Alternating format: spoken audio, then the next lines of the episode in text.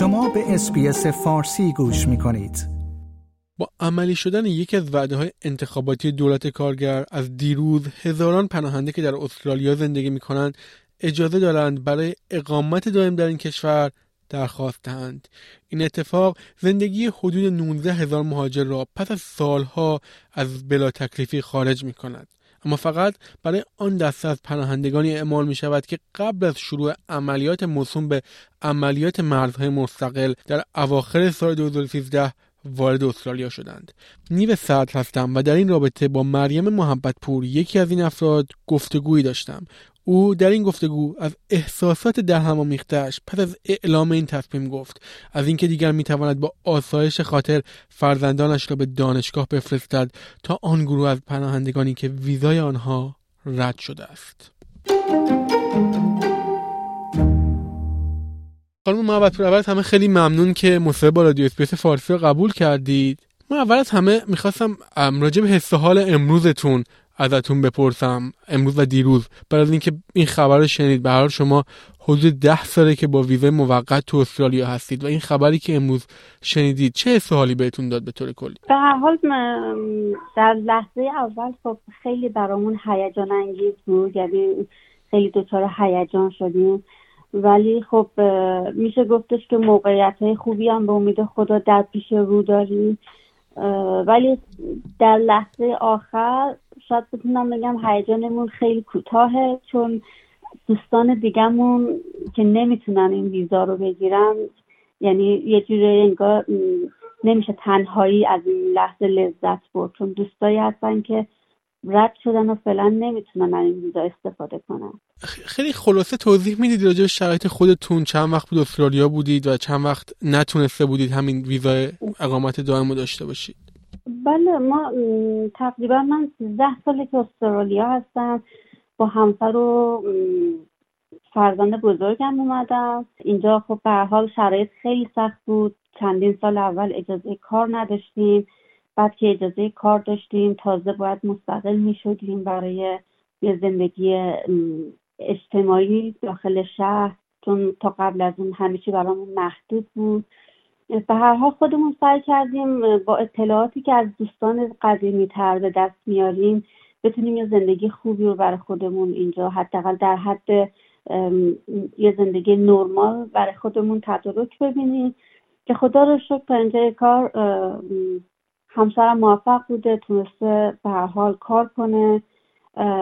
ولی خب بدترین بدترین حس حالش اینه که ما سوالای بچه هامون سوالایی دارن که ما نمی‌تونیم به اونا پاسخ بدیم. و این خیلی ناراحت کننده است. درسته. توضیح می‌دید دقیقا اون, اون سوالا چیه و چه موانعی داشتین کلا تو این, این مدت؟ اینکه تو این شرایط بودید اصلا تکلیفتون مشخص نبود. چه موانعی توی زندگی روزمرهتون به وجود می آورد به هر حال یکی از موانع این بودش که نمی‌تونستیم شغل مناسبی پیدا کنیم و این ریسکو می‌برد بالا که اگر حتی اگر بخوایم business شخصی خودمون رو داشته باشیم ولی اینکه تکلیفمون مشخص نبود و نمی‌تونستیم هزینه کنیم برای بیزینسمون و شاید فردا سال دیگه به ما بگن به سلامت باید برگردید کشورتون خب ما تمام یک بار دیگه ما تمام پسندازمون رو باید در دست می‌دادیم. این خب خیلی بزرگ یعنی الان ما یازده سال واقعا نتونستیم تصمیم مناسبی برای شغل دلخواه خودمون بگیریم و مجبور بودیم هر کاری از دستمون بر بیاد انجام بدیم تا زندگی روزمرهمون رو بتونیم بگذرونیم. این یه قسمتش بود و قسمت دیگر خب به حال مدرسه رفتن بچه ها بود و این قضیه که خب توی مدرسه بچه ها هر از گاهی بچه ها حالا می‌گفتن که با قول معروف شما چجوری اومدی و دختر من نمی‌دونست باید چی جواب بده. چون تا اگر اشتباه نکنم من شاید چهار روز پیش دخترم متوجه شد که با بوت اومده اینجا. دلم نمیخواستش حس و حال متفاوت بودن از بچه های دیگر رو داشته باشه و ترجیحم به این بودش که یه زندگی نرمالی رو شروع کنه.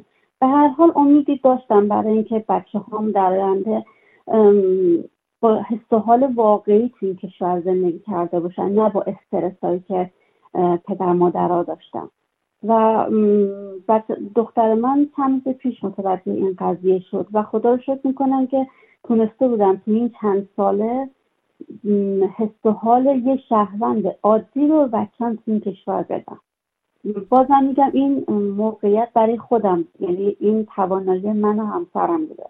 در, در واقع به دولت هیچ مربوطی نمی‌شده این حس و حال خوب یا این زندگی اجتماعی واقعی بچه هم چون حقیقتا بچه های من همیشه سوال می‌کردن خانواده های ما کجان؟ کازنام چرا نمیان؟ یعنی تمامش تو رویا سپری کرده دختر بزرگ من که الان دوازده سالشه. تمام زندگی تقریبا با رویا بوده که مامان اگر کازنم بیاد من میبرمش اینجا میبرمش اونجا. دوست دارم بیام و اینا سوالایی بوده که من نمی‌تونستم جوابشو بدم. و فقط گفتم مامان بزرگ بشه همه جواب همه سوالات می‌تونی بگیری. حالا که این قانون جدید اومد چه برنامه هایی دارید برای بچه هاتون چه برنامه هایی دارید؟ همین بحث اومدن خانواده ها بود. خب الان شما اون مانع هم دیگه ندارید می‌تونید افراد دیگر رو حتی مثلا از اعضای خانوادهتون بیارید. یه توضیحی می‌دید؟ درست. اولین چیزی که خیلی دلم می‌خواد به امید خدا از همین لحظه من تمام سعیمو می‌کنم که بیزینس شخصی خودم رو حتما داشته باشم چون این یه رویا بوده برای من.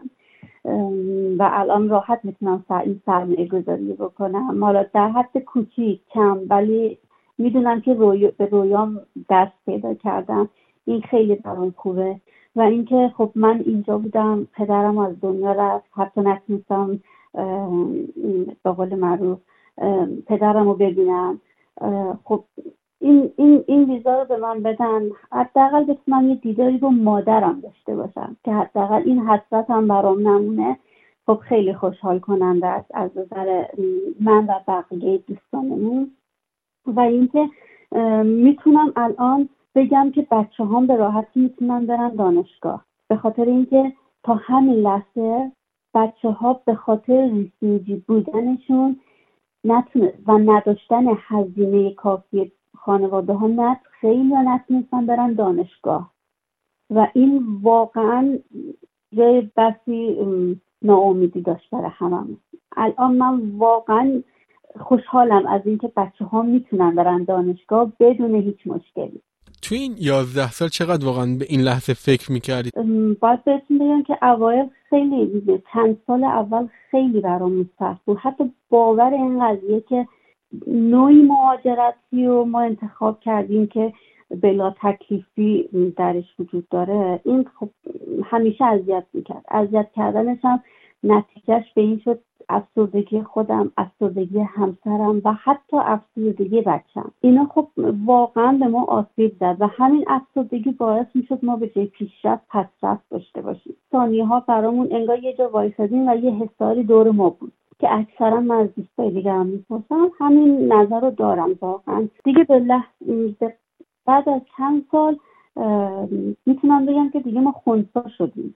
یعنی لذتی از اینکه الان می‌خوان به ما پرمنت بدن به واقعیت نمی‌بریم. چون دیگه اون زمان که باید یه کاری می‌کردیم باید لذت میبردیم باید پیشرفت می‌کردیم اون زمان رو از ما گرفتن. اون توانایی که داشتیم دیگه الان نداریم. اون سلامت روحی که قبلا داشتیم و الان نداریم. هرچند که باید پیشرفت کنیم هرچند که باید تلاشمون رو بکنیم ولی مطمئنا اونی که باید باشه هیچ وقت دیگه برای ما نمیشه. چون خیلی چیزا رو از دست دادیم. شما اول مصاحبه گفتید با اینکه امروز خب حالی هیجان زده شده بودید صبح با این خبر شنیده بودید هنوز فکرتون پیش کسایی بود که ویداشون رد شده. یه توضیح می‌دید راجع به این موضوع؟ واقعا حس سختیه. ما سی هزار تا با هم یه حس رو تجربه کردیم. یه مسیر رو در یک زمان با هم تجربه کردیم. ولی خیلی سخته که این وسط دقیقا میمونه مثل اینکه سر یه میز میز غذا باشی پنج نفر غذا بخورن به شیشمین نفر غذا نرسه. این خیلی سخته. اگر انسانی بخوایم فکر کنیم خیلی سخته. یعنی اصلا لذت اون غذا به من لذت نمیده. الان هم قضیه همینه. من واقعا میگم فقط چند لحظه دچار هیجان شدم و شاید خبرم برای چند تا از دوستای نزدیکم فرستادم شیر کردم. ولی واقعا از صبح تا حالا من که زندگیمو کنار همسرم و بچه ها اینجا داشتم و میگم با این تمام سختی ها ترجیح می‌دادم اگر قرار غذایی بخورم همگی با هم بخوریم. like share comment. اسپیس فارسی را در فیسبوک دنبال کنید.